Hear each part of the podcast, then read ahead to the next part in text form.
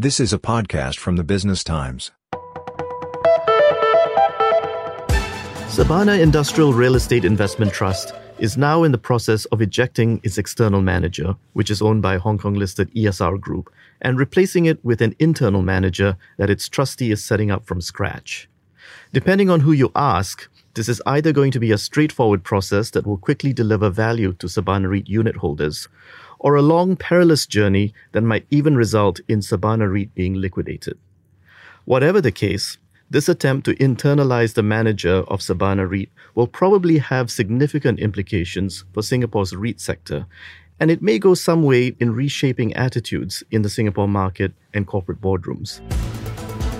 Hello, everybody. Welcome to the BT Mark to Market podcast. My name is Ben Paul, and I'm a senior correspondent at the Business Times. This series of podcasts, which is based on my weekly column in the Business Times, aims to provide analysis and insight on market trends and corporate issues in Singapore.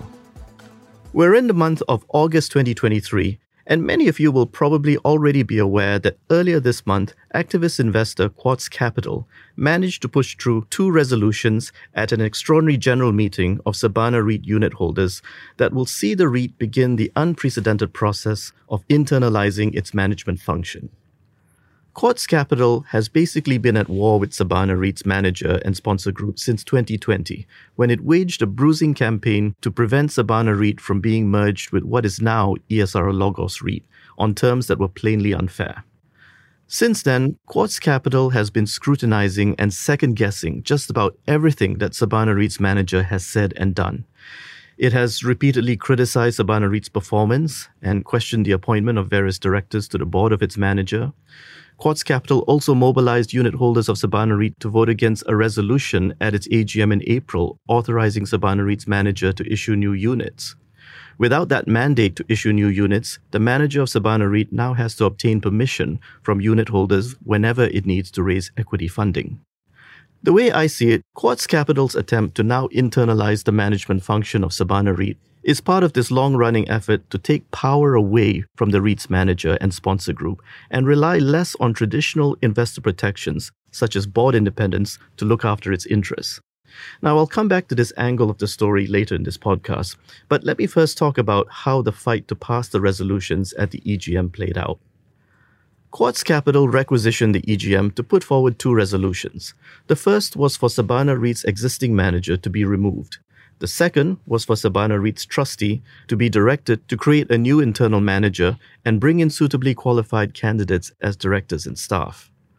These resolutions would effectively render Sabana REIT's existing manager worthless and represented a transfer of value from ESR Group to unit holders of Sabana REIT.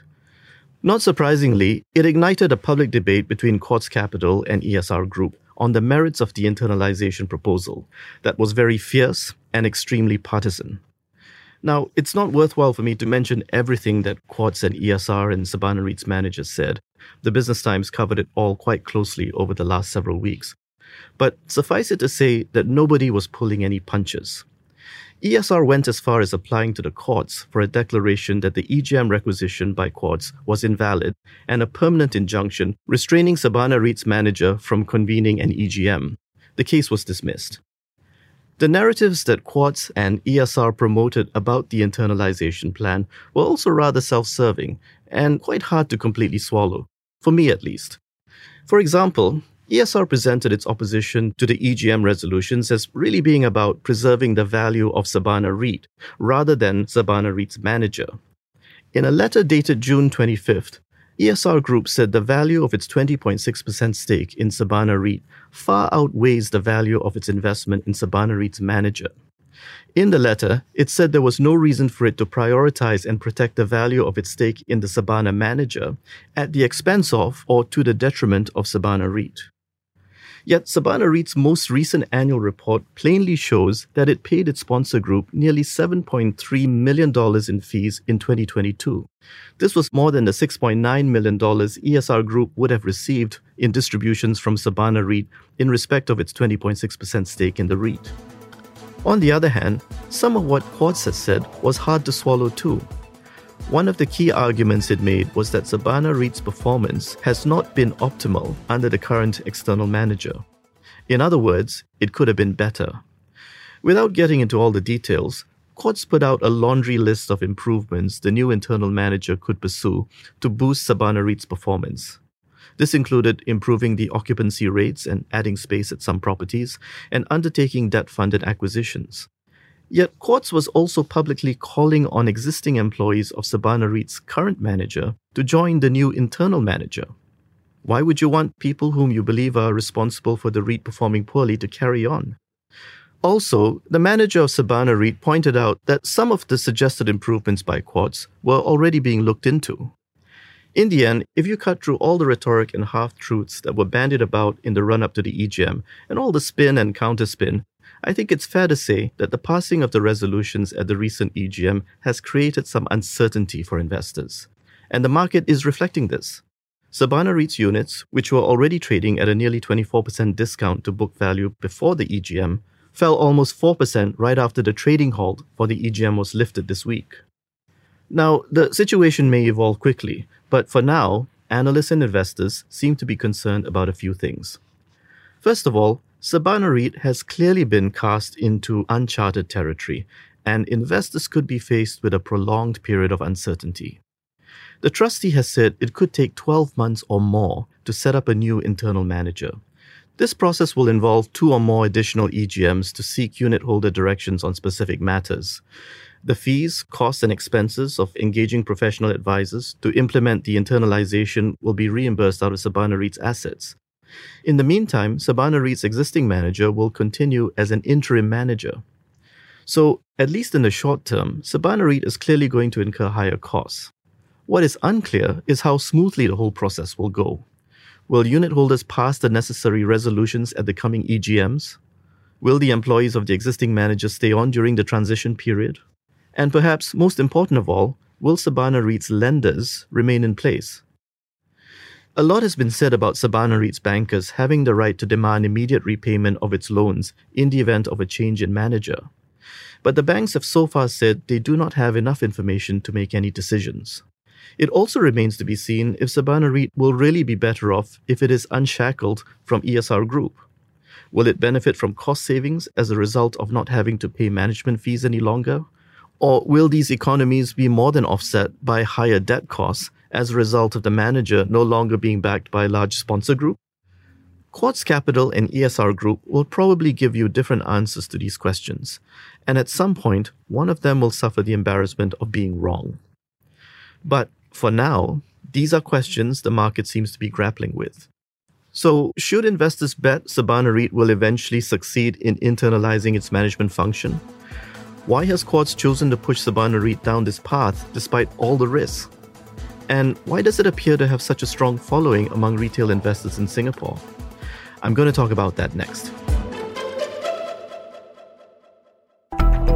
Lens on Singapore, a monthly podcast series from the Business Times podcast team on current affairs, societal issues, and government policies explored through the lens of how it impacts us here in Singapore and in the region. Anchored by Claressa Monteiro and Howie Lim, every third Monday of the month. And now, back to Mark to Market from the Business Times. At the beginning of this podcast, I mentioned that Quartz Capital had campaigned against the attempted merger of Sabana REIT and ESR Logos REIT back in 2020. This was, of course, not the only merger of two REITs with a common sponsor. A number of other such REIT mergers took place around the same time under groups like CapitaLand, Frasers Property, and Mapletree Investments. And in some of these deals, the exchange ratio left minority investors on one side of the transaction or the other feeling shortchanged.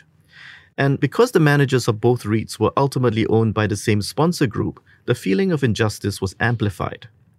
Basically, minority investors on the wrong side of the deal felt that their manager was promoting an unfair deal, or at least allowing an unfair deal to go through because it was owned by the sponsor.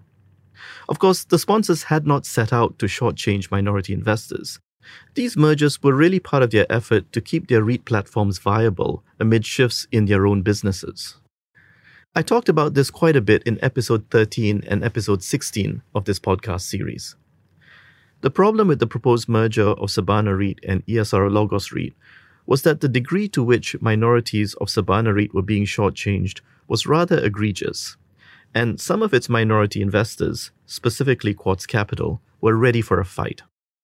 Now, one of the things that Sabana REIT's manager emphasized at the time was that it acts independently of ESR Group. So it made up its mind about the merits of the merger on its own.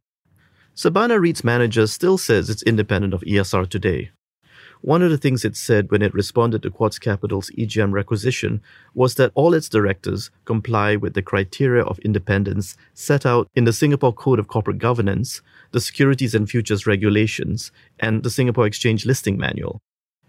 ESR Group also jumped in and said it does not have any nominee directors on the board of Sabana REIT's manager, and pointed out that its interest in Sabana REIT's manager is held through an independent trustee with full discretion to make all decisions. But for investors who feel shortchanged, this form of independence is really meaningless. And in a nutshell, I think this is why Quartz Capital has been able to maintain a strong following among minority unit holders of Sabana REIT. The attempted merger with ESR Logos REIT left many of these investors with a sense that they cannot rely on the supposed independence of Sabana REIT's manager, and that they need to take some of its power away. Clearly, if the management function of Sabana REIT is successfully internalized without destroying too much value for unit holders in the short term, we could well see more such activist investor activity in the local market and it could make it harder for controlling shareholders and REIT sponsors to hide behind the supposed independence of their boards. This would be a positive development, in my view. Investors ought to closely scrutinize the value that sponsor groups of REITs and the controlling shareholders of companies bring to the table. And they should make their presence felt at shareholder meetings, not just by asking questions and appealing for change, but by voting against resolutions that do not seem to be in their interests. Stock investing isn't just about understanding a company's business and figuring out its potential value. It's also about gauging the attitude of its board and management towards minority investors, and occasionally taking steps to adjust that attitude. Of course, one reason Quartz succeeded in getting its way at the recent EGM is because it's not a small minority unit holder. According to the EGM circular, it holds more than 14% of Sabana REIT's units. Another investor, Volare Group, holds a further 16% of Sabana REIT's units. Combined, the stakes held by these two investors is larger than ESR Group's own 20.6% interest in Sabana REIT. Most minority investors do not have such clout and often rely on the guidance of the board when making decisions. This brings me to the issue of what regulators could do to put more power in the hands of minority investors. Right now, a lot of time is spent refining the definitions of independence, and little attention is given to preventing major shareholders from entrenching their positions. One of the lessons from the unfolding Sabana REIT story is the enormous importance of a REIT's lenders. Unit holders of Sabana REIT were warned ahead of the EGM that a change in manager would constitute a review event that might result in the REIT having to immediately repay its outstanding loans. This is quite a frightening warning because it brings into question the very survival of the REIT. And the fact that the resolutions passed anyway speaks to the frustration that unit holders feel about the way they've been treated by the manager. Bankers insist on review event clauses to protect themselves from nasty surprises. But the Sabana REIT case has highlighted, in my view, that these review event clauses may also amount to a poison pill that could prevent a manager from being removed. The way I see it, Singapore's market regulators should look closely at how REIT managers work together with their lenders and ensure that they are not acting in ways that prejudice the long term interests of unit holders. So, is the sell off that Sabana REIT has suffered a buying opportunity? My own view is that Sabana REIT would garner a certain cachet if it were to successfully internalize its management function. In a market where every other REIT is externally managed, an internally managed Sabana REIT would stand out for offering possibly closer alignment of interests with investors. But a lot really depends right now on how the key players in this story choose to behave in the months ahead.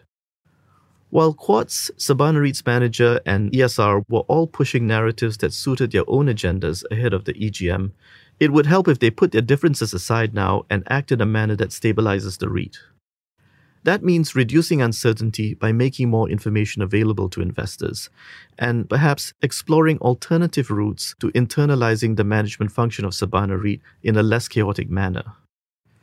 In a recent mark to market column, I suggested that it might help if ESR Group were engaged in a dialogue about injecting the existing manager into Sabana REIT. After all, the manager is destined to become worthless once it's replaced by an internal manager. And Quartz has plainly stated that it's happy to have the current manager's staff work at the new internal manager.